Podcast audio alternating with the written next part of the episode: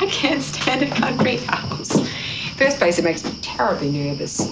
Scared to death of doors, locks, people roaming around in the background, under the trees, in the bushes. I'm absolutely terrified.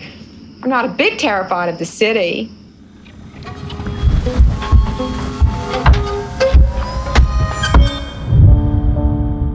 Hi, everyone. Welcome to Dark House. My name is Hadley Mendelson. And I'm Melissa Fiorentino. We are your co hosts. And if you're new here, each episode we tell the story behind a famous home that's haunted or otherwise notorious.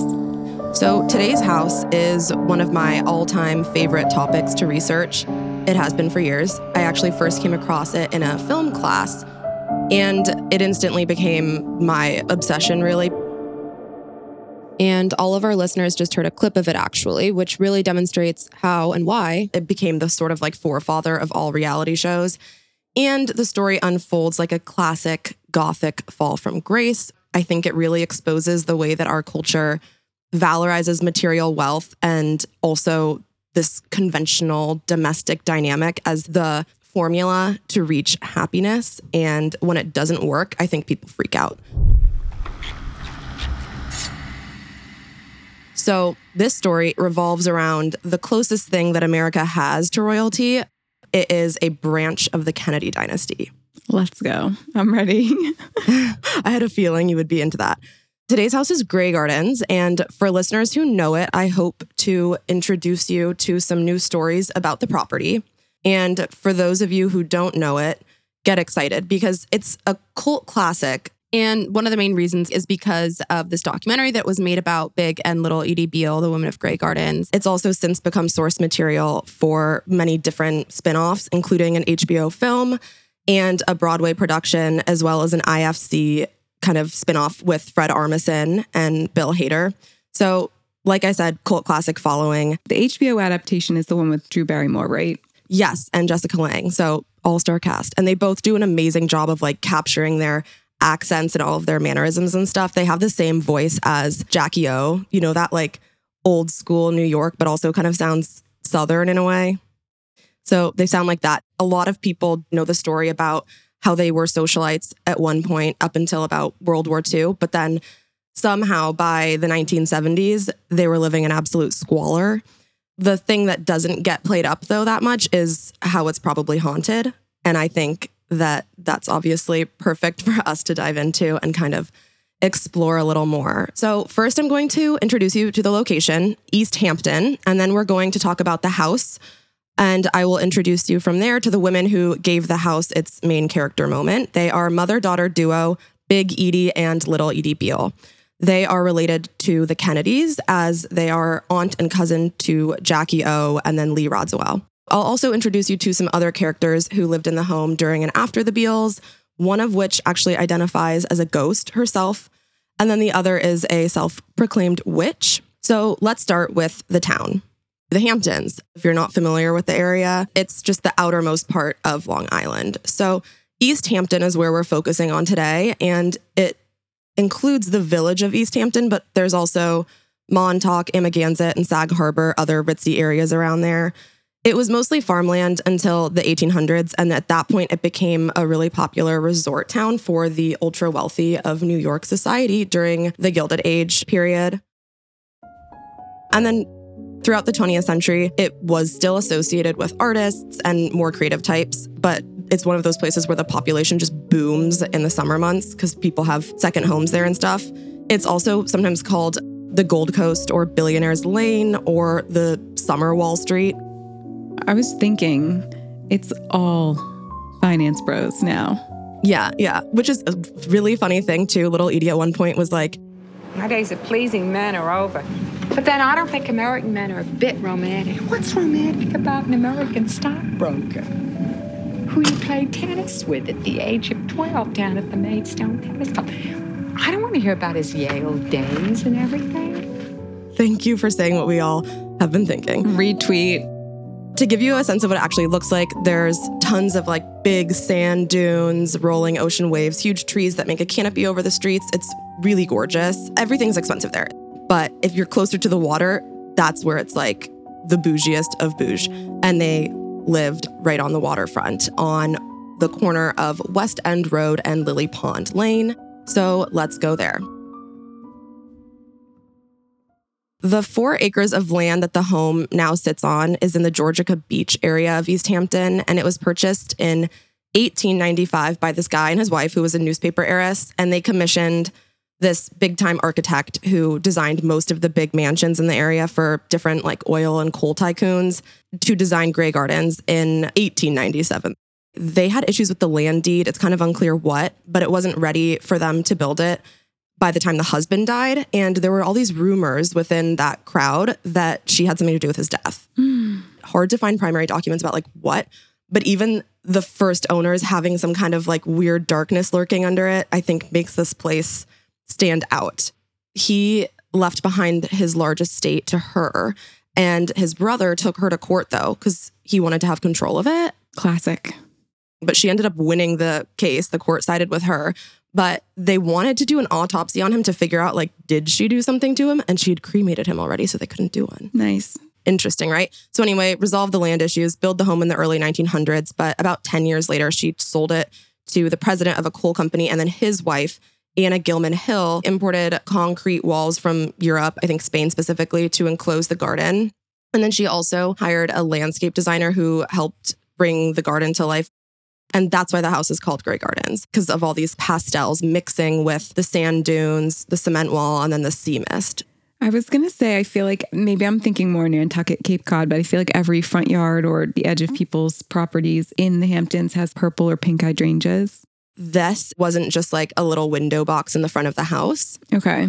According to some accounts, it's 28 rooms. Some people say it's fewer rooms, but by all accounts, it's really big and considered a mansion. So it's funny though, because from the outside, it looks quite homey and discreet, which I feel like that's kind of classic WASP. Like, look modest, but actually it's massive. So it's shingled from the outside. And then there's these really pretty shutters that are painted in a sage green, and the trim is painted in that like pastel color too.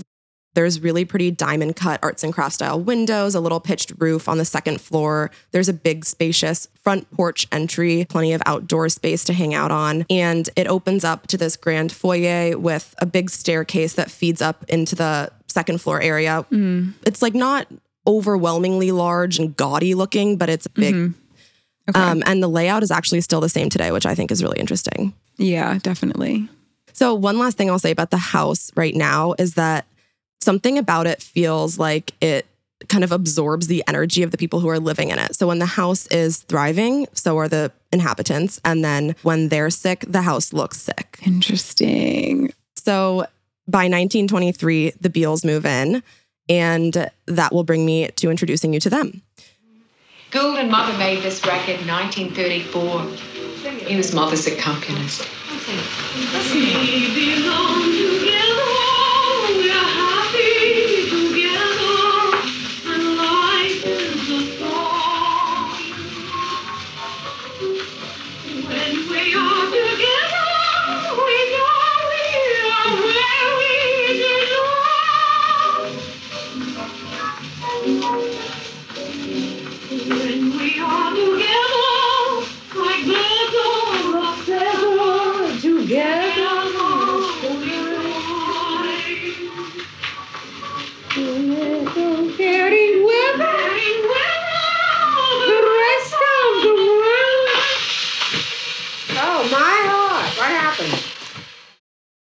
Just heard little Edie playing her mother's old record, so let me introduce you to her. Edith Ewing Bouvier Beale. She refers to herself as Big Edie, Okay. so that's what we're going to call her. She was born in 1895 to a very wealthy attorney and judge, and he would regularly talk about how the Bouviers were descendants of French nobles. That is not true at all. They were actually like cabinet makers, but it kind of I think gives a glimpse. He literally wrote it in a book too that he like gave to the family. Be delusional. Yeah. And also just like vain and wanted the family to like buy into this mythology. he was manifesting. Yeah, sure. And Big Edie grew up going to Lasata, you know, the compound that Jackie O went to. Okay. Like she grew up going out to Long Island, aka the Hamptons, and it kind of became famous for that. But that was her grandparents' house. Big Edie grew up in this ultra wealthy environment as well. Okay. And she was always known as mischievous as a kid. But I think what people really mean by that is that she was independent and she was a talented musician. She was actually professionally trained as a singer, but she was really only educated to be attractive to suitors. So it was frowned upon if she even considered pursuing her interests professionally, but she wanted to. Lame. Yeah, I know. Um, so they also, do you know what the Carlyle Hotel is? It's like a classic old piano bar in the Upper East Side. That site is where Big Edie actually grew up. It used to be a house, which is, I think, so interesting. And then she had some siblings. She had twin little sisters, and she had two brothers, one of which was Jackie O's dad. What's his name? So his official name is John Vernou Bouvier III, but people call him Blackjack. So I'm going to do that because it's easier to say. And then by 1917, when Big Edie is only 22, she married somebody who worked for her dad, who was over 10 years older than her. His name is Phelan Beale Sr. They lived in a big fancy apartment in the Upper East Side, and he gifted her a chauffeur and a Benz limo, and that's how she got around. So you can see she's like, you know, kind of living the life of luxury, but still not expected to have any interests of her own outside of domestic life. Hmm, I mean, I'm torn because, like, I would love a chauffeur. Yeah, I know exactly, right? It's like, do I have to pick? Can I have both? but together they had three kids. Edith Bouvier Beale was born in 1917, and this is Little Edie, our big star for today. Three years later, Big Edie had a son and then another one. So there are three kids in total. Little Edie was a lot like her mom in beauty, brains, and she also loved performing, going to the theater. She still faced similar issues and being discouraged by her family to pursue anything really in a real way. For example, she loved ballet, and her dad was mad at her for practicing so much because it, he thought that it made her ankles look fat. Oh my God. She was told throughout her life over and over like she needed to get married, and that was where her main value was and her beauty, and she needed a husband to support her. So, as I tell you about her, I actually read this book that her favorite nephew's wife got published, and it's a journal that little Edie wrote in 1929, which is amazing. A lot of the things that she says throughout are really prophetic and also kind of give you a good sense of who she was even later in life. It's called, I love this, I Only Mark the Hours That Shine. She literally wrote that as an 11 year old on the cover to give it a title. It sounds a lot like when we talk about, I'm thinking, I guess, a little bit darker, but how we talk about how social media is just a highlight reel. And you talked about already how they were kind of like the original reality stars. Yes. So it feels like she already knew. I love that comparison. And also, she was kind of like, ugh, already living in her dream world. Like, I'm only going to really think about the good stuff, which is a good attitude until maybe it inhibits your ability to handle anything practical in life. Hmm. but you can kind of tell too that there are issues in the house bubbling up. And this is, you know, the year the stock market crashed too. So that might explain some of it. But I just want to read you one little clip. This is about her dad and her mom. She says, my, how he was mad. I wouldn't even listen. Mother locked herself in her room, and dad got drunk and began to swear. And then the following day, she goes, Daddy has been simply awful all day. If I was married to him, I'd be divorced in a second and tell him to get out. But then she later describes him as her poor, handsome, hardworking, tired dad. And then she says, I always feel as if dad is a stranger. So that's sad. Mm-hmm. She's constantly going between New York City, this like amazing apartment, and her school, Spence, which is still like one of the most elite private schools for girls in New York City and the world, probably. But she also has a nanny, a chauffeur, and she is really close with her mom and her mom's entire family having dinner with her grandma like all the time. So, also at this point, Big Edie clearly prefers being out in East Hampton at Grey Gardens. It's her one true home. She gets to be away from her husband, who doesn't really let her sing and dance and have fun. And that's like her passion in life. And outside of the financial stress, that's the biggest point of tension. I would think that like Phelan married her knowing that she was like that, but it seems like he was really embarrassed by her more bohemian qualities. So they were officially separated by the point that little Edie was 13 years old Wow. and this is in the early 30s. Then little Edie graduates from Miss Porter's in Connecticut. That's like a finishing school. It's the same school actually that Jackie O and Lee also graduated from. Also, just want to mention little Edie is the oldest grandchild of all of those kids. I was going to ask, what's the age difference between? She's 11 years older than Jackie. Oh, okay. That's a lot. Jackie was born the year that she wrote that journal. And it's funny because Jackie's dad was apparently disappointed it was a girl. I know. So from there, she's clearly a socialite and she's like known as beautiful body Beale around town. Wow. And she's super tall, has light hair, blue eyes, but she's not like unapproachable. So she had no trouble finding suitors or dating when she was younger. Apparently, J. Paul Getty was one of her suitors, one of the richest men. I think the movie about him is called Richest Man in the World. Wow. He's an oil tycoon. And then another person she dated is Joe Kennedy Jr., the oldest Kennedy brother. So JFK's big brother. And he sadly died in a plane in World War II. And that's apparently the reason that they couldn't follow through with the engagement. That's kind of like up for debate. Wait, so she was going to be a Kennedy? Yeah.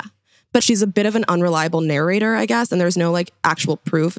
She was a Deb. She had a coming out ball at the Ritz. And her brother later said, like, we did all that Gatsby stuff. Okay. But by the time it's like the late 30s and early 40s, a lot of her contemporaries did die in the war. And I think that age gap between her and Jackie is worth noting there. That's a hard time to be coming of age, especially in a time where you're being told your whole life you need to get married. And then every guy your age is like at war. Wow, I never thought of it that way. So I'm just going to read you one last little thing from her book when she was little about not wanting to get married because I think that gives us some insight into like even though everyone else saw that as her only option, she certainly didn't feel like it was. She wrote this. My last two pages have been very solemn and serious. Now I come to the point of who am I? Have I any ambition? Shall I get married if the right man comes along? Have I really got the brains enough to get away from marriage and children? I should like to start out as a chorus girl on the stage or dance in a nightclub. Anything different from the usual routine in life. Perhaps a career on the stage, then a small apartment, and write a few books. How about that? Is it perhaps now women are going to get what they want out of life? I don't know. They may have a chance now. Good for you, Edie. Dream big. She's not asking for that much. no, I mean, it's funny that she's like, oh, could I be smart enough? I feel like she means like, how do I outsmart the system and not have to get married? Yeah. Intense. And she is really smart. I one didn't have the discipline to write my journal every day. She sounds so sophisticated. Me being like, I've come to the point of who am I at 11? Yeah, right. I know. So throughout the 40s, though, she continued living in New York City. During this era, she had an affair with who she always considered the love of her life. He was a married man, Julius Krug. He was a politician, and she calls him Captain. And I think their breakup may have had something to do with why she went back to Grey Gardens, but again, kind of up for debate. At the same time, this is all happening with little Edie. Big Edie is living in Grey Gardens, and it's kind of a hard decade for her. Her mom dies. Big Edie's son gets married and she goes to the wedding and then she has a massive falling out with her own dad while she's there. Apparently, it's because she was dressed inappropriately according to his standards and it led to him actually disowning her, which explains a lot of the lack of money later in life because she was supposed to get a good sum of his estate, but it was reduced by a lot. But even the money that he gave her when he died was controlled by Big Edie's sons. What about her husband, the guy who worked for the dad? So he is about to divorce her. Yikes. I know. So they basically gave her an allowance of 300 a month and it was for both her and little Edie and that's I think a little over 4000 today. Wow. That's nothing in New York. Now in 46 around the same time, she gets a telegram from her estranged husband that he's divorcing her and it's sent from Mexico. So he's like off with somebody else now. And she received child support but no alimony and she got to keep Grey Gardens. It's a massive house that they have to keep up and no staff. So it just wasn't enough money, but she wanted to stay in it. It was her home, like we've talked about. So little Edie's brothers are trying to get her to move out of there because they know that it's just a money suck. And also because it would be easier for her to manage a smaller place on her own. And maybe that would have prevented the eventual squalor that they have to live in. Hmm. So during this time, even though everything's hard, like they're still functioning normally, whatever, little Edie is living at this place in New York City that's for women, and she's trying to pursue a career in show business. But by 1952, she is pressured by her mom to move back. But it was also because Big Edie just could not afford to keep sending her groceries and stuff. And her dad wasn't either. So she didn't have any way to support herself. And she needed to just come back. A few years later, the dad died. This is now in 1956. So money was really low. And they continued to socialize, go around town, making new friends, staying active. And they went to this place a lot called the Sea Spray Inn. And while they were out, they met this man named Tom Logan. He was an ex rodeo cowboy, like at Madison Square Gardens. Oh my God. I know, funny. Um, and he was a heavy drinker, but he was infatuated with Big Edie, and she didn't really care that he was a big drinker, even though it meant that they had to constantly be like bailing him out of jail because she just wanted a man around the house. So she like invited him into the home in exchange for helping with little repairs, keeping it up, things like that. Wow, this is all out at Grey Gardens. Yes. Okay. I'm also now going to introduce you to another important character who is going to end up living in Grey Gardens for a while as well. Lois Wright is her name. And she met the Edie's also at the Sea Spray Inn in the Hamptons. And she grew up in East Hampton. She's the one who identifies as a ghost. Basically, because she takes on this role of being like a little observer and she feels invisibilized throughout her life and just kind of like an outsider, but not in a negative way, really. Hmm. She's also highly spiritual. So I think that's part of it as well. She's very bohemian, fits in with them perfectly because she doesn't want kids or a husband either. And she reads people's palms for a living. So she's a palmist. And she read some very famous people's hands, like Bette Davis. Wow. They relied on Lois and other friends for transportation, so they got really close very quickly. And this is a really nice description of little Edie. She says, no matter the subject, somehow she made every conversation sparkle with delight. And she was also always a trendsetter, wearing fabulous, colorful scarves that she would keep closed with a really amazing old brooch. And it was hard to tell because of these amazing outfits and also keeping up with this lifestyle that they were running out of money.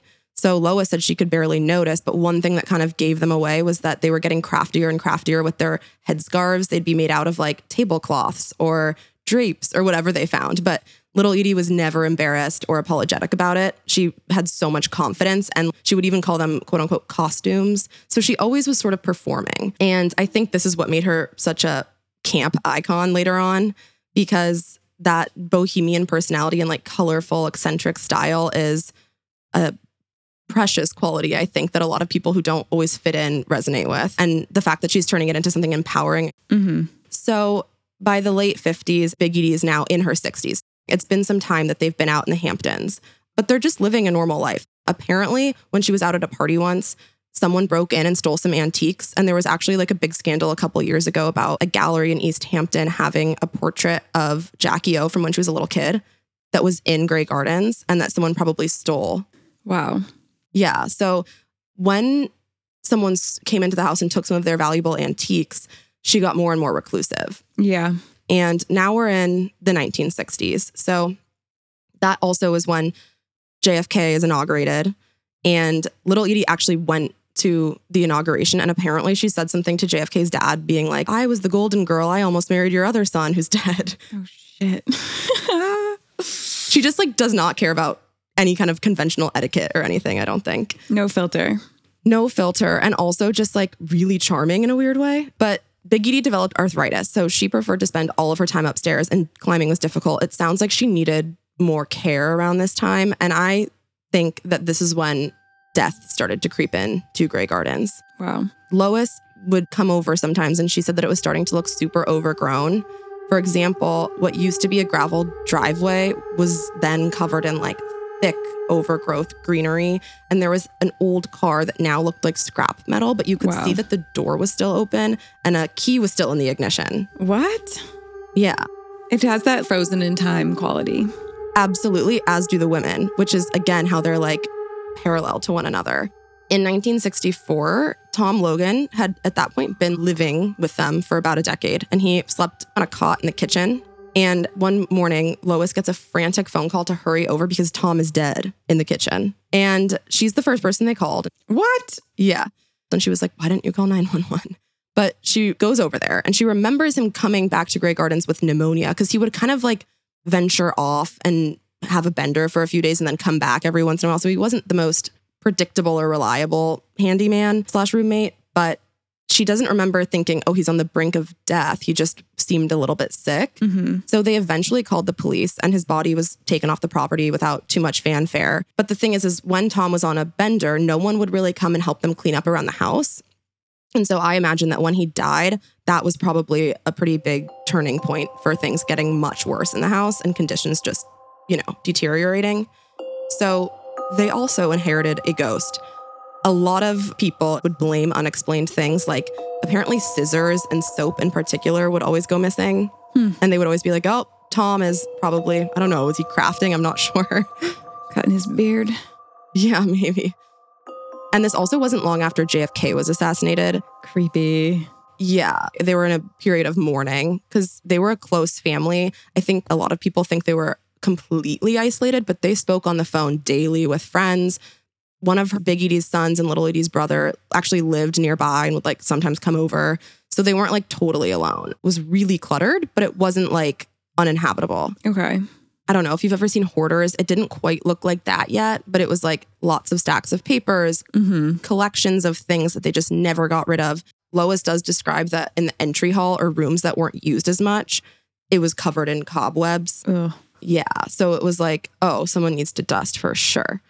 And also, they probably started to sell off some of their old furniture. So it looked kind of empty and abandoned in certain parts of the house. That's creepy. Yeah. And by the late 60s, the house was kind of on the brink of poverty, but then still straddling that former extreme wealth. It almost reminds me of, to give you a visual, Titanic, when you see the That's shot. what I was thinking. Really? No, literally, I was going to be like, oh, yeah, I'm getting a Titanic visual. yeah. Even though obviously the those comparison shots are way more drastic, but just that's exactly what I thought of. I don't even think it is more drastic. Like this place almost looks like it was a sunken treasure underwater. That's how like deteriorated it had become. Gross. That image of the chandelier with like moss growing over it or whatever, like is Yeah. kind of the vibe that you get here. So this, I think, just a quick revisitation to Edie's journal when she was 11. I think it helps give me a sense of how she was able to live in that condition. She wrote, My, it seems good to be home. Home's just a home, even though it can be a palace or a cellar. It sounds like just that like home is where her mom is, Yeah. which is so you know such a nice sentiment, but like clean it up. Yeah, and also like a little bit codependent. But to be so dependent on other people to do the cleaning. Yeah. And so by the early 70s, the home is in super poor shape and they were just more and more reclusive at this point. Big Edie was in her late 70s and then little Edie was in her 50s. Okay. And there was an expose written in the National Examiner that was like a smear piece about how the house was just completely uninhabitable and like overgrown. Raccoons were taking over the place. They said that there were like cat feces found all throughout the house and it was just falling apart. Cat's going to the bathroom. I'm glad somebody's doing something they want to do.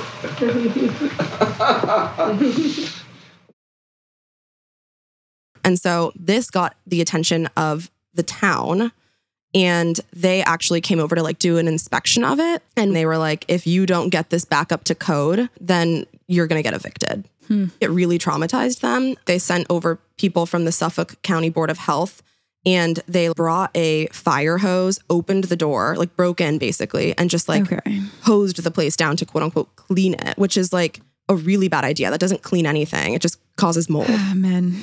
You know it was a man. It, it was definitely not a woman. Aren't men terrible? Absolutely I get very sad when I'm pregnant. I know. And so I also just find it interesting because they've been policed their whole lives. Like Biggie's dad cuts her out of his will because he doesn't like her outfit. And then now there's these people being like, you're not allowed to live like this. Well, I was just wondering, like, A, why did the newspaper or whoever even bother? I know that they're like a well connected family, but like mind your own business. And also, if they owned the home, can you be evicted from a home you own? I think if it's not up to code, you can be. And the whole thing was like they wanted Big Edie to be taken away to a hospital where she could get like cared for because they were kind of playing up the fact that she was older, but she was still like fine. And then Yeah. little Edie, they were like, she says that they were going to charge her with a misdemeanor for letting things get that bad. I think the main issue was like, you know, neighborhoods where they get really pissed if you don't manicure your lawn. Like a homeowners association. yeah. We're in the most expensive zip code in the US. hmm So these people want their houses to look nice. You're not allowed to have a haunted house there. Yeah. But one thing that I think most people would agree on is this there were piles and piles and piles of trash.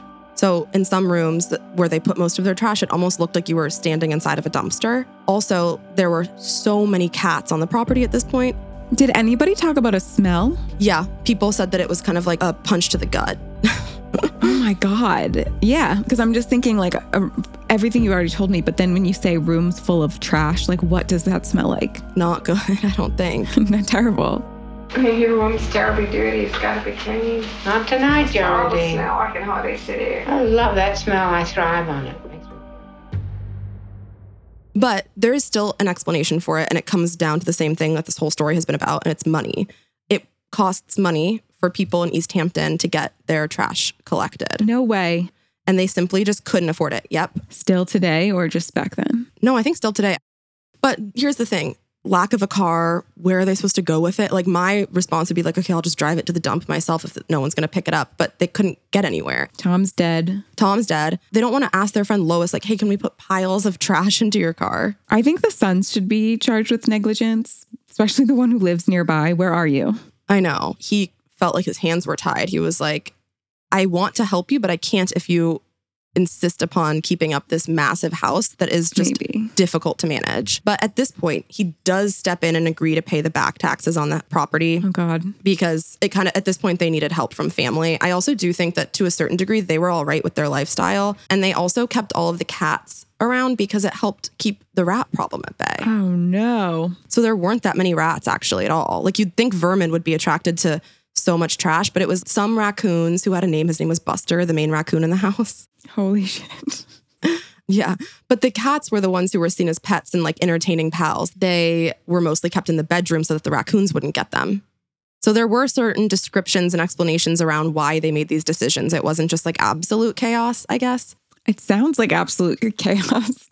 Yeah, I think for most people, but one theory that's interesting I found online is that maybe there was black mold that was kind of impacting their executive functioning abilities, which would make sense because the roof wasn't up to code. Because when it rains and then it weakens the floorboards, like that's actually dangerous, you know? Mm-hmm. Um, and it also just like makes things decay. So then it was the Titanic. exactly. That's why I was like, it almost looks like it's underwater. Gross. And then another theory that I read was that there's this interesting kind of parasite. Interesting is a generous word here, but it develops in cat feces. And there's actually lots of studies about it because it's really dangerous for human fetuses. So, women who are pregnant are discouraged from cleaning out a cat box, for example. They haven't done studies on people, but it's called toxoplasmosis. And apparently, what it does is in mice, they're usually afraid of cats, right? Because that's their main predator. But mice are attracted to their urine when cats have this toxoplasmosis. So it almost has this mind control element where attracts its prey to it. And I think, I mean, I don't know if there's any validity to this, but it kind of reminds me of like, oh, maybe the whole crazy cat lady trope is rooted in something else. There's a science behind it. Yeah, I don't know if that's true, but It sounds a little bit like pheromones or whatever, where it's like yeah. you think somebody's sweat smells good. Yes, yes, like attraction. I think that might explain why they're not like so overwhelmed by the smell, also just getting used to it. Ugh. But they were really, really paranoid at this point that people were going to take the property away from them. And for good reason, people were threatening to do so. Apparently, like little Edie wouldn't leave the door unlocked for more than like a few minutes. Mm-hmm. That's just good practice. Yeah, I mean, I was like, me too. But she's really obsessive about it and they don't have keys. So someone always has to be home to let you back in. How do they not have keys? They just don't. I mean, it's the same reason why. Why did they leave the key in the ignition in the car in the yard years ago? They're the type to just, they lost the key a long time ago and they can't replace it now. Yeah, it's like, well, I don't know. I just never got around to it. But this kind of invasive event from the county really solidified their fear of outsiders and they just didn't trust anybody. They kind of gained notoriety as local celebrities around the same time that Lee Radziwill was living in Montauk for the summer with Peter Beard, who was a photographer, and he was good friends with Andy Warhol. So lots of like New York City artist types. And she wanted to create a documentary about her nostalgia at Lasata, the family house that I told you about earlier. And Peter, who is an artist, like recommends, oh, why don't you work with David and Al Maysles, who had just released the documentary Gimme Shelter in 1970 about the Rolling Stones. She was like, oh, I have the perfect person to narrate the documentary. It's my Aunt Edie. She has, you know, that again, old accent that is really romantic and funny and just, she would be great at it. And she also has a beautiful voice. Mm-hmm. So she keeps trying to go to the house, knocking on the door, and it's really hard to get a hold of them. But eventually she does. And like I said, it's around the same time that the raid happened. So basically, Lee sees the place. Her and Jackie pitch in to one, make all of these like m- not minor renovations, but they weren't like redoing the whole house. They were doing things like we'll paint over the old wallpaper, hmm. we'll pay to clean up and have all of the trash removed. There was no indoor plumbing. I mean, she moved into the house in 1923. I'm sure there were certain things that needed some updating. Did they have like an outhouse? I honestly don't know. I don't want to. You know what? I don't want to know. I didn't even want to know. And she also got rid of like a lot of the upholstered furniture, but there were certain things that she was like, they can just keep this. But they did pass the inspection at that point. And in this movie that ended up coming out in 2018 called That Summer, it's archival footage that they had shot for what Lee wanted to create as a movie back then. But it just never ended up getting made because when Alan David Maysles went over to meet the Edie's, they were like, this is the team that we need starring in our film. So they scrap the that summer movie, but you can watch it now.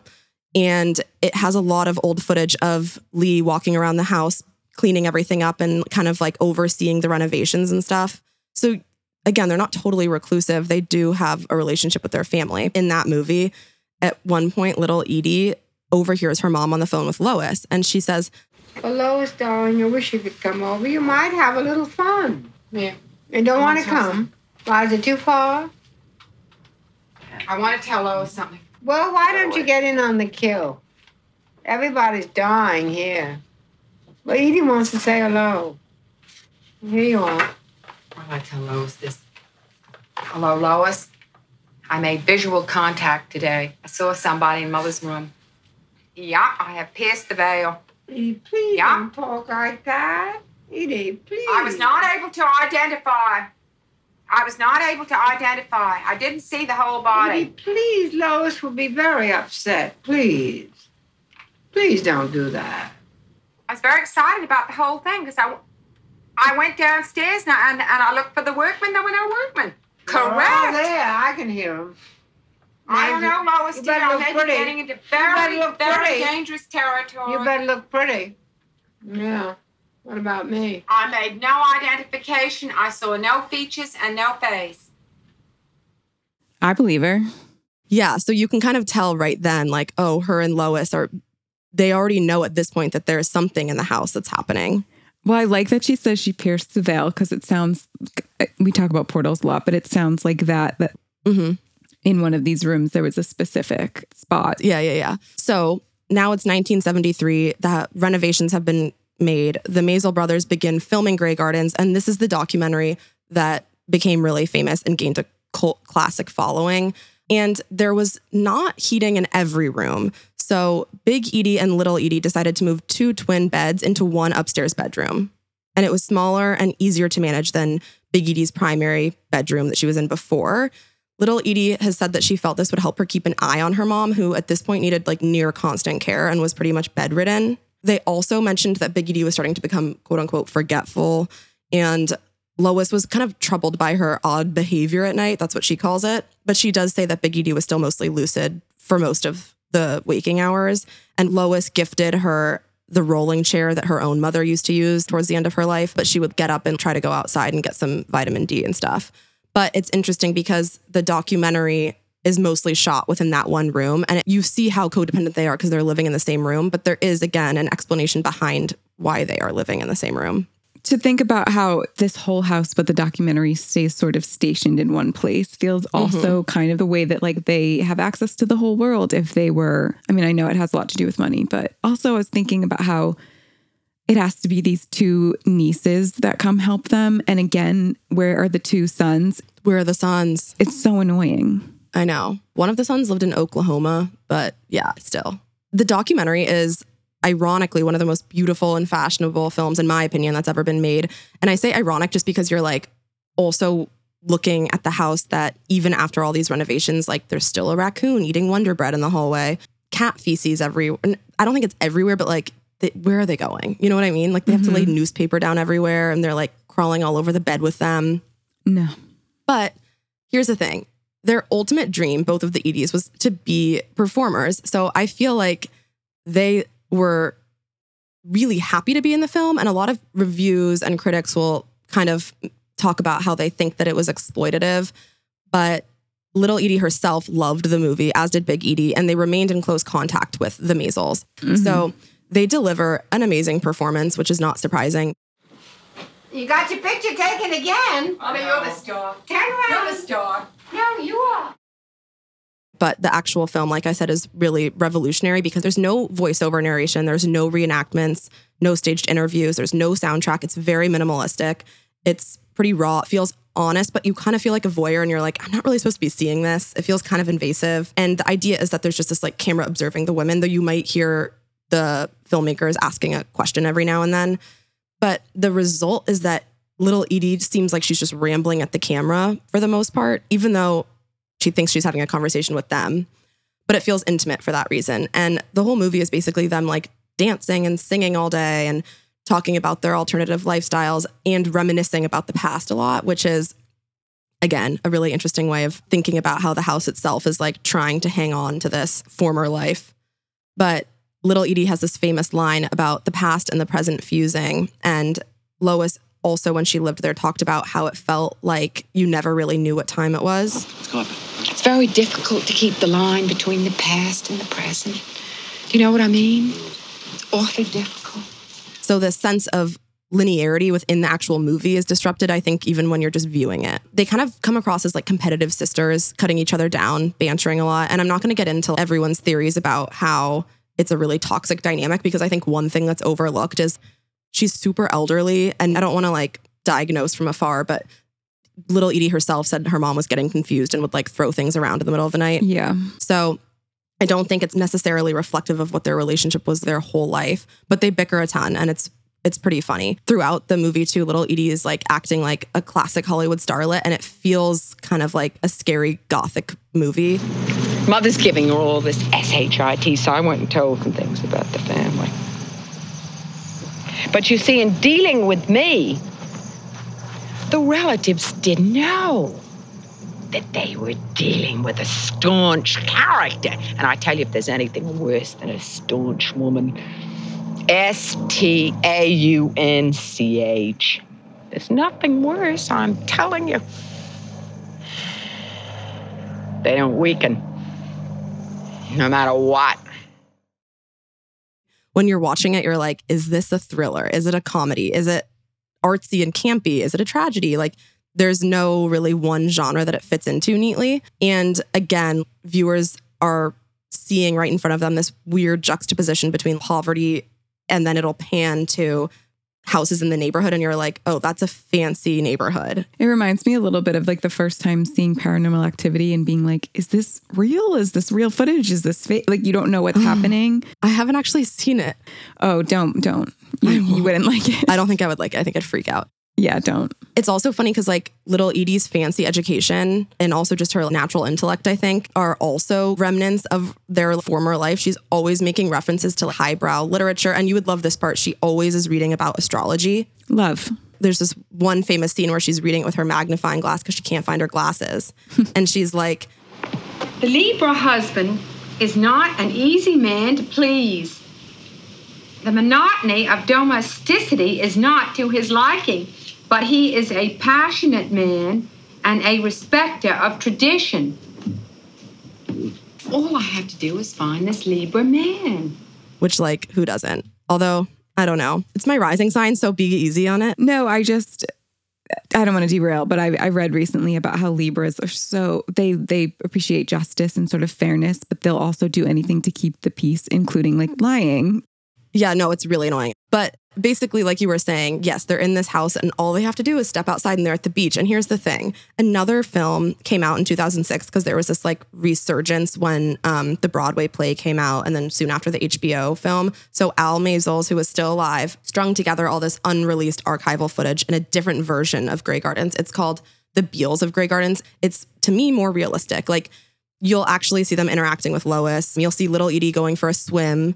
She goes to church. She's a devout Catholic. She has to call the fire department at one point because I guess the raccoons like chewed through some wires and created a fire. Jeez, Buster. I know, exactly. I am going to tell you a little bit about Lois's experiences in the house because she, like I have said a few times now, has lived in it. And it was during the like way end of production on the documentary, if they cut her out of the film. And that's kind of why she identifies as a ghost for the most part. She has two books that I read. One is her journal from her time living there, like a logbook essentially. And then the other one is more of a memoir. And she said that while she lived there, despite the rundown nature, you could always smell the salty sea breeze, the honeysuckle and roses in bloom. and hear the sounds of the ocean waves crashing. I don't know if I believe the sense, but I'll believe the the sounds. Yeah, maybe you just have to step outside. But okay, so she was mostly living there while they were doing press for the movie. So little Edie would actually go into the city quite a bit to do press events. And it was always this huge orchestrated event. It was never simple because Big Edie did not want to be left alone for one second. Mm. And by alone, I mean like not even left upstairs alone. Like you can't go down to the kitchen. Wow. Yeah. And because of that, within that room, everything was in there a mini fridge, a hot plate where she would cook on, all the cats. But this is the room with the veil. It's actually not the room with the veil. That was her mom's primary bedroom, but Okay.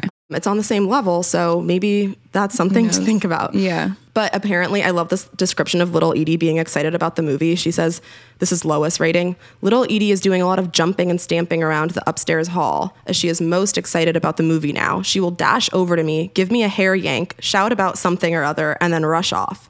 Big Edie trying to keep her calm by using her wit and ordering her concerning the running of the house. The real Grey Gardens must remain as if nothing is happening in New York City. I wonder if it's possible. So she's a rambunctious woman. It reminds me of Eloise at the plaza. Yes. Okay. I love that you said that because the next thing that I want to tell you is that every time the Edie's would get a phone call, Lois described it as if they were chatting from a lovely little suite at the Plaza Hotel, and she calls it their cover up attitude. First of all, I need to cover up attitude. Second of all, it just reminds me of like if you took Eloise and you took all her money away, Yes. She let's say she still has her nanny, but then she would still be like, "Well, I live at the plaza." You know what I mean? Like she's not going to let go. Yeah. And they're always eating quote unquote pate that is like maybe cat food. Oh no. But they, I don't know, they have a great imagination. So good for them. Do you see why I love them? I definitely think they're cool and you can see what's admirable about them, but at the same time you're like stressed for them in a way Totally. Totally. just because you knowing how people are rude and are going to like look in on them and judge, but also just know the cat feces is really not good and the trash. Yeah, totally. Anyway, I wanted to tell you about some of the ghost stories that Lois has because she's the one who has the most of them and also just documented them really well. Obviously, little Edie believed in spirits and saw some in the house. Mm-hmm. Especially her favorite one was Captain, the man who she was having an affair with right before she left New York in 1952. And she always was saying like it's it's probably Captain or something around the house like as a spirit because he died Wow. so, okay, here are some entries from Lois's logbook. She says, I didn't finish the page in my logbook, and therefore I don't know why I wrote it. Felt a presence in my room last night. Perhaps I didn't care to describe it. Uh. And she's, by the way, she's in this room called the I room, and it's kind of at the front of the house. It's funny because Big Edie calls it the guest room, and they'd had it cleared out mostly during the like renovations, but there was nothing really in it. So she really only came with a little cot, a canvas cot that she said was actually great for the flea situation. I'm sorry, the what? The flea situation. No. Yeah. I mean, when they were filming it, the Maysles had to wear flea collars around their ankles. I can't. I know. Um, okay, here's another one. She says, One of the animals made a great deal of noise last night, or was it the animals, since I couldn't see them? In a deserted room next to mine, it sounded like a mattress being pushed and slid across the floor. Mm. hmm. and then this one is really interesting. This morning, a large puddle of urine suddenly appeared on the floor of the eye room. I heard it pour on the floor and could smell it. a raccoon in the attic, no doubt. I looked up at the ceiling and found it was dry and clean. Nothing. Odd. Perhaps a spirit of some kind. Perhaps it was a ghost of the sea captain who Edie said built the house having some fun. He used to stay in this room a great deal before he died. I don't know of any sea captain who built it, but I feel like it's Tom. He's drunk. yeah. I, well, she said she thought it was Tom too, but Big Edie was like, oh, th- he would never do that. And I'm like, eh, Yes, he would. he was drunk, yeah. And then she says, this is kind of a nice little sentiment. She says, it's impossible to worry. Some of the ghosts were so reassuring. Mm, yeah. Mm-hmm. And then another time she writes, This has been quite the eventful day for us, as it included a UFO sighting. Tell me more. She saw orbs, I guess, and they actually called the police and they were like, There's a UFO over the house. Shut up. What is going on? I would love to see the police report. I know. And then this is really creepy to me, and I think it will be for you too because I know you're not the biggest cat fan. She writes At least 15 kittens have been born here in the past couple of days, all inbred for many generations. They have strange feet, an extra toe, or a small paw. The cats are fascinating because of the inbreeding. I feel there is something of Pharaoh's Egypt in them. Perhaps they can communicate with the great cats of Egypt and are somehow bewitched, but we avoid discussing magic. That's amazing. Mm-hmm. And then, okay, she says that on her first night, she thought she saw a ghost and she recognized it as Big Edie's brother, which is Jackie O's dad, even though she had never met him. And this, I think, is the biggest twist of all. And she alludes to it throughout her memoir and finally kind of like reveals what she means. Apparently, growing up, there were tons of rumors about Blackjack having an affair with, I mean, millions of women, but also her mom in particular. Shut. Yeah. Uh huh. And apparently, she never had a conversation with either Edie about it, but she says that Big Edie would sometimes like give her a certain glance that like insinuated she, like, kind of teasing her. She's stirring the pot. It would explain their kinship, you know, Wow. Juicy. Mm hmm. Family drama. And then, I mean, this isn't really about her ghostly experiences, but I just find it funny that raccoon Buster, who like led the pack, she would walk around at night with a helmet and carry a massive stick to scare off the raccoons. Because she was scared they'd like fall from the ceiling. And one time I think like a rat did fall from above, which is my worst nightmare. Oh, no, no, no, no. Hell no. Yeah. Little Edie was convinced that the fleas were coming from the hedges outside, so she wouldn't let her open the windows and it would get so stuffy. Gross. And Lois was like, no, they were coming from inside the house, those fleas. So at this point, she's like, I kind of want to go. And she's been there now like 13 months. So she was just a house guest this entire time. Yeah, I mean, she was coming across hard times too. Like I said, she supported herself by reading palms. She was also a painter, and she kept a little gallery where she paid a really small rent on. She didn't have a place to live during this period of time, and she would bounce around with friends. So she wasn't that picky about where she lived, and she was really low maintenance and would meditate all the time. The one thing she didn't like to do was feed all of the animals. She describes it as if little Edie did manage and keep up in the house, including feeding all the cats. Oh my God, separating the cats from mating all the time. In the logbook, there's so many instances where Big Edie is like, they're screwing again. Pinky, their favorite cat, was Ew. like, oh, it really creeps me out. But they would like have to separate them. So little Edie'd be running around separating the cats, mating all the time. I feel like she just doesn't use her time well. Yeah, I mean, Get rid of the cats. You don't need them, you know? they loved the cats. And no, but that was the uh the parasite. Yeah, yeah. Little Edie actually did say at one point, she was like, I don't think you should ever have more than five cats at once. So I think it was her mom who wanted all the cats. Yeah. But so as she was leaving, Lois writes, Perhaps I will leave soon. There seems to be a change. The house wants something. And then she later writes, I have a feeling that a strong current, a stream of consciousness that runs through the house is moving me swiftly and gently from the eye room, as if it were doing me a favor. I did wonder how the Beals would get along. I knew the terrible answer within a few weeks. As I packed, I realized a couple of ghost spirits were leaving with me, and I was glad of it. Whoa. Yeah. So Lois leaves in 77 and she moved in with their other dear friend Doris, who I'm not going to tell you all about her because it's too much, but she, I think, lived a more relatable lifestyle to us. But she was the only person who they would allow into their room outside of uh, Lois, as well as their handyman kind of person who replaced Okay. Tom, but he like also had a drinking problem and didn't actually really help that much besides patching up small holes and things. But she says, I had a strange feeling as if something must be wrong at the old mansion one morning when she's out of it at this point. And apparently, the next morning when they call, they find out that Big Edie fell out of the rolling chair and had been on the floor all night until police could come in the morning to move her onto the bed. And so she probably had a serious injury, like a fracture or something. And they didn't want doctors to come. All of their lives, they were pretty anti medical world. In her journal, little Edie wrote something where she was like, I just can't stand people who always run to doctors and they just don't really trust them. So eventually they called for Doris and Lois. And throughout, I think like a six month period, Doris was the only person they allowed to tend to Big Edie's bed sores Ew. and meanwhile, Lois was noticing that Grey Gardens was completely deteriorating. And she said that the house seemed upset. Well, I'll say. And I think it sounds like she's describing Big Edie too. Again, like just how in sync they are. And so at this point, it does sound like they're more like prisoners in this house. Little Edie will not leave her mom's side. People did try to help, but they just did not want to receive any kind of assistance. Lois was also making a lot of efforts to keep Jackie in the loop since her wealthy husband was the one who like paid for so much of the stuff Wow. She wanted to help, but the doctor won't see you if the patient won't allow for it, you know? Yeah.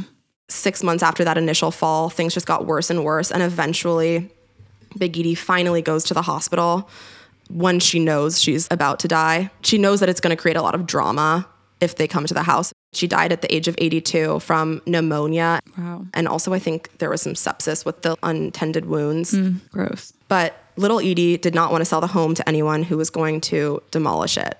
So she stayed in the house for about two years, like trying to find that unicorn person. And this was a really difficult period of time for her, I think, because she was trying to pay off some of the taxes from the estate. But she eventually did sell the house in 1979 and also at that point was going to New York City to like do a cabaret show for a bit and gained some of her independence back. So let me tell you a little bit about the woman who bought the house from Little Edie. Her name is Sally Quinn. She's a pretty well-known reporter and she's written a few books. She was married to Ben Bradlee, who was the executive editor at the Washington Post like during the time of the Watergate scandal. Hmm. So they're a huge DC power couple. But a little bit about her background. She grew up in Savannah, Georgia.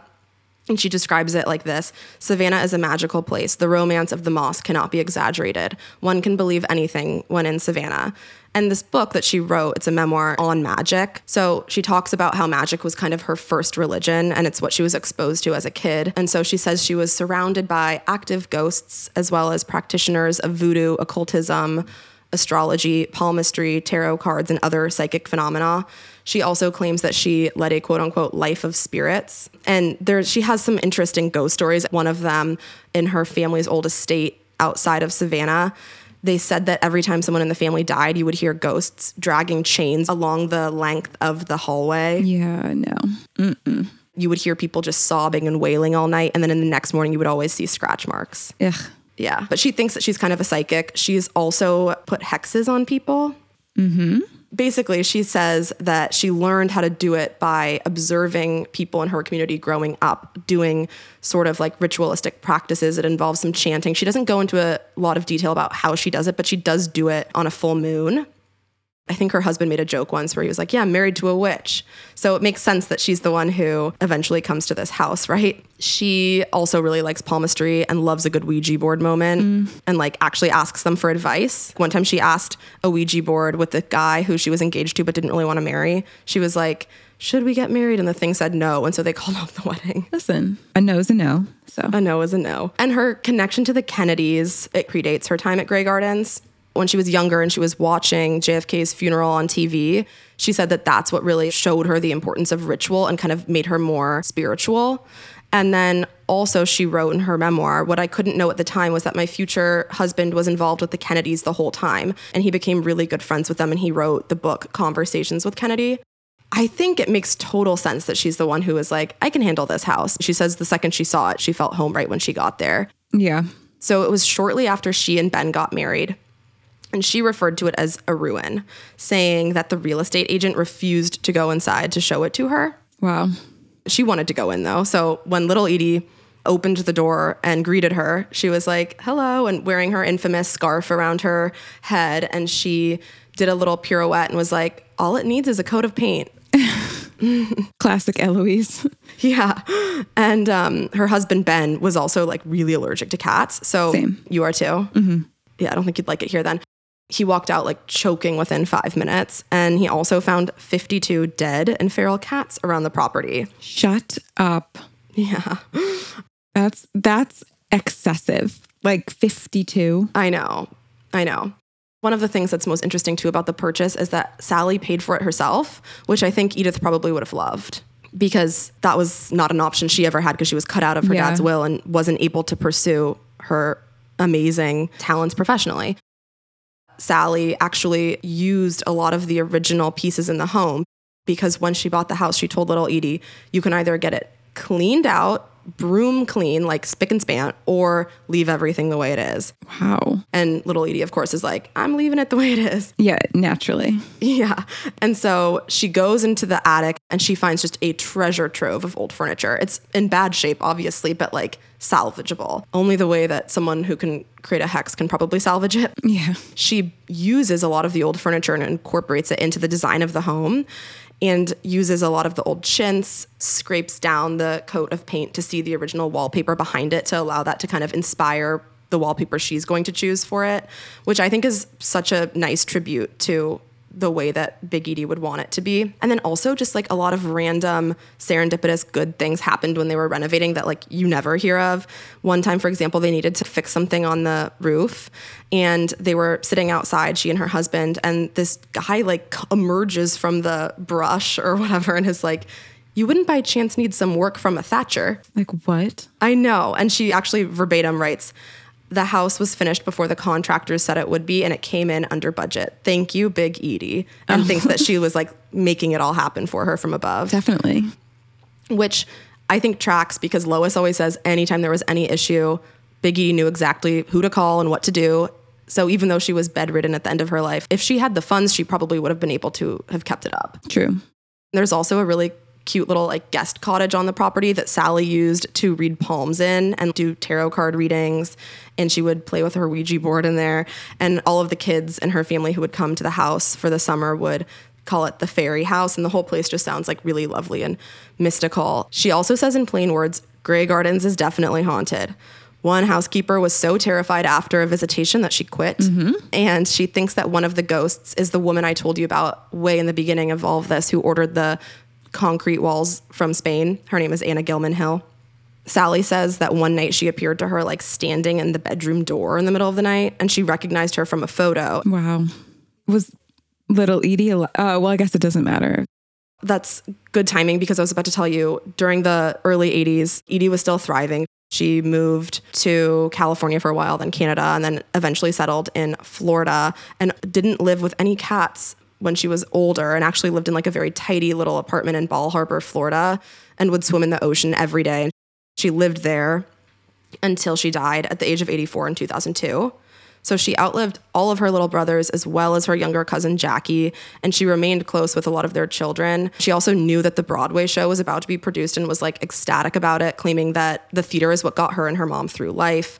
So Lois kind of opens up her logbook saying, I continued a close and personal contact with the Beals after moving out and still do, although our contact now is totally spiritual. And that is kind of like the end of the reign of the Bradlees living there too. They lived there throughout the early 2000s, but by 2017, Sally Quinn was ready to put the house up for sale. And she held this like massive estate sale. I think people flew in from all over the world lining around the block to get some of that stuff. Yeah. Fun fact my old roommate's brother, who's an interior designer, got a chair that was apparently donated to the Beals by Jackie O, and it was in our old apartment. Was it haunted? I actually think it had the best energy ever. The dog would always go under it. Okay. Maybe she was picking up on some of the smells. I don't know. But no, it was like the cutest little chair. I love it. And she says that she needs to reupholster it soon because it's ripping. And I'm like, frame the fabric and give it to me, please. I'll do anything for that. Yeah. But it sold to Liz Lange. She's a maternity wear designer who really took off in the early 2000s. And it sold for over $15 million. So, very expensive home. It was only 200K when Sally bought it. Granted, that was 1979, but still, I think she had to put like more than double that amount into renovating it. yeah. So she made a good chunk of change off of that. Yeah. You're not kidding. And that also, that 200K is what kind of supported little Edie the rest of her life. I was, yeah. That's why I was wondering, like, did how much money did she make? Yeah.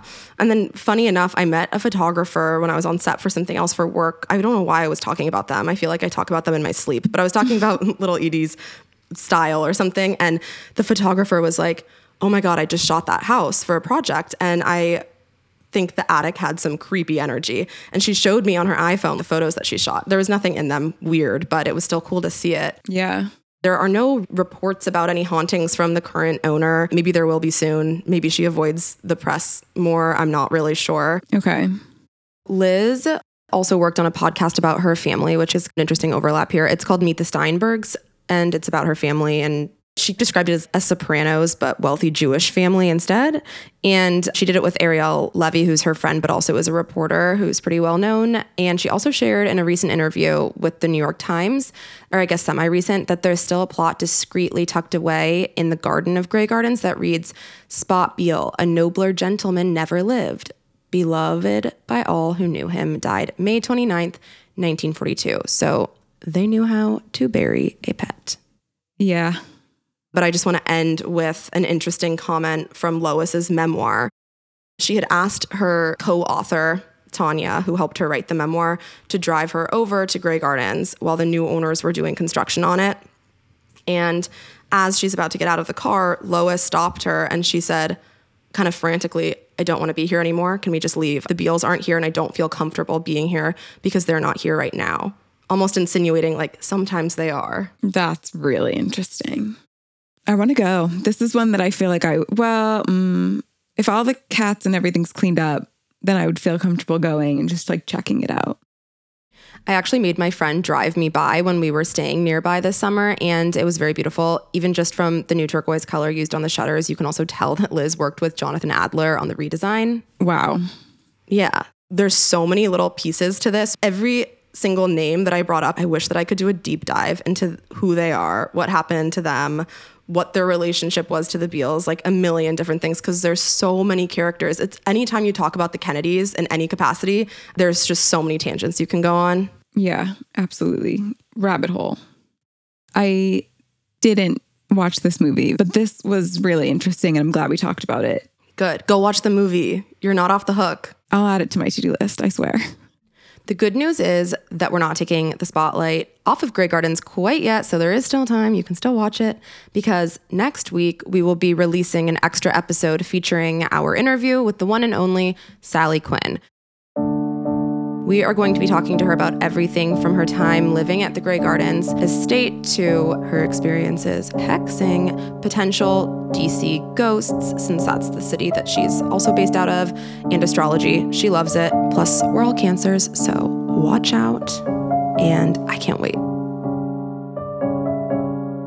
Please leave us a review if you liked this episode in the Apple Podcast review section or really wherever you listen.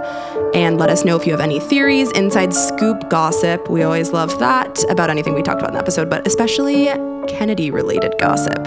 Any Kennedy stories, send them our way. Yes. Thank you for listening. Thanks, guys. We'll see you next time. And now, some parting words from Little Edie herself.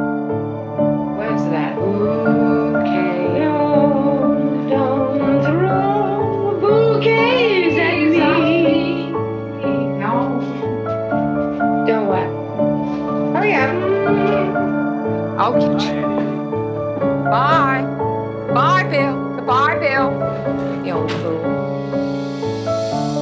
All audio reporting that you heard in today's episode was brought to you by the films Grey Gardens, The Beals of Grey Gardens, and That Summer.